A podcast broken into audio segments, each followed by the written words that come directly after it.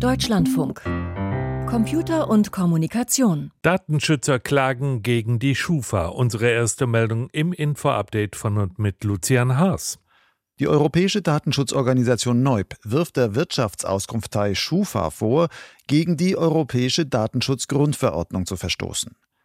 Die Schufa enthalte den Verbrauchern bei der sogenannten kostenlosen Selbstauskunft bestimmte Daten vor. Viele Informationen würden stattdessen nur gegen Bezahlung über eine Bonitätsauskunft zur Verfügung gestellt, die knapp 30 Euro kostet. Verbraucherinnen und Verbraucher hätten aber nach der DSGVO einen rechtlichen Anspruch auf eine vollständige und kostenlose Kopie ihrer bei der Schufa gespeicherten Daten. Neub hat eine entsprechende Beschwerde beim hessischen Datenschutzbeauftragten eingereicht, dieser ist für die Schufa zuständig.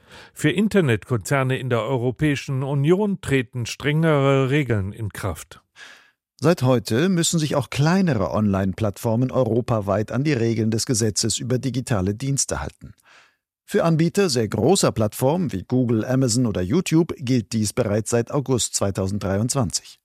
Verbraucherinnen und Verbraucher werden dadurch besser geschützt.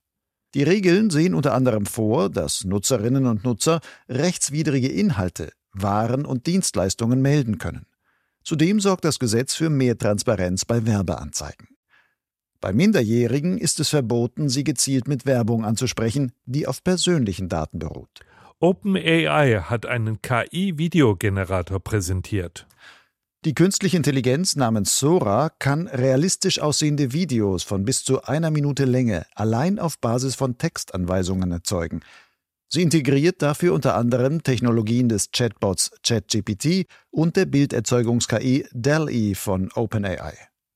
Beispielvideos zeigen etwa Mammuts, die durch eine verschneite Landschaft laufen. Sora ist Teil eines Forschungsprojekts von OpenAI.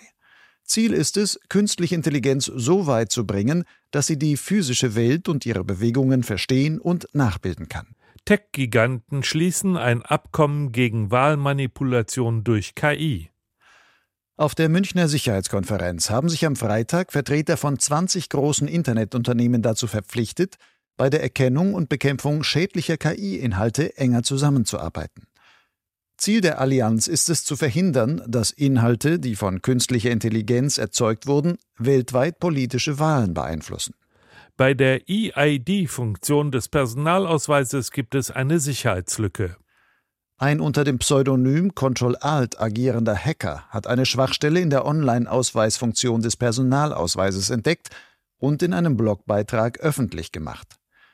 Ihm ist es gelungen, Login-Daten für die Online-Nutzung des Personalausweises abzugreifen, und zwar mit einer eigenen App anstelle der offiziell vorgesehenen Ausweis-App.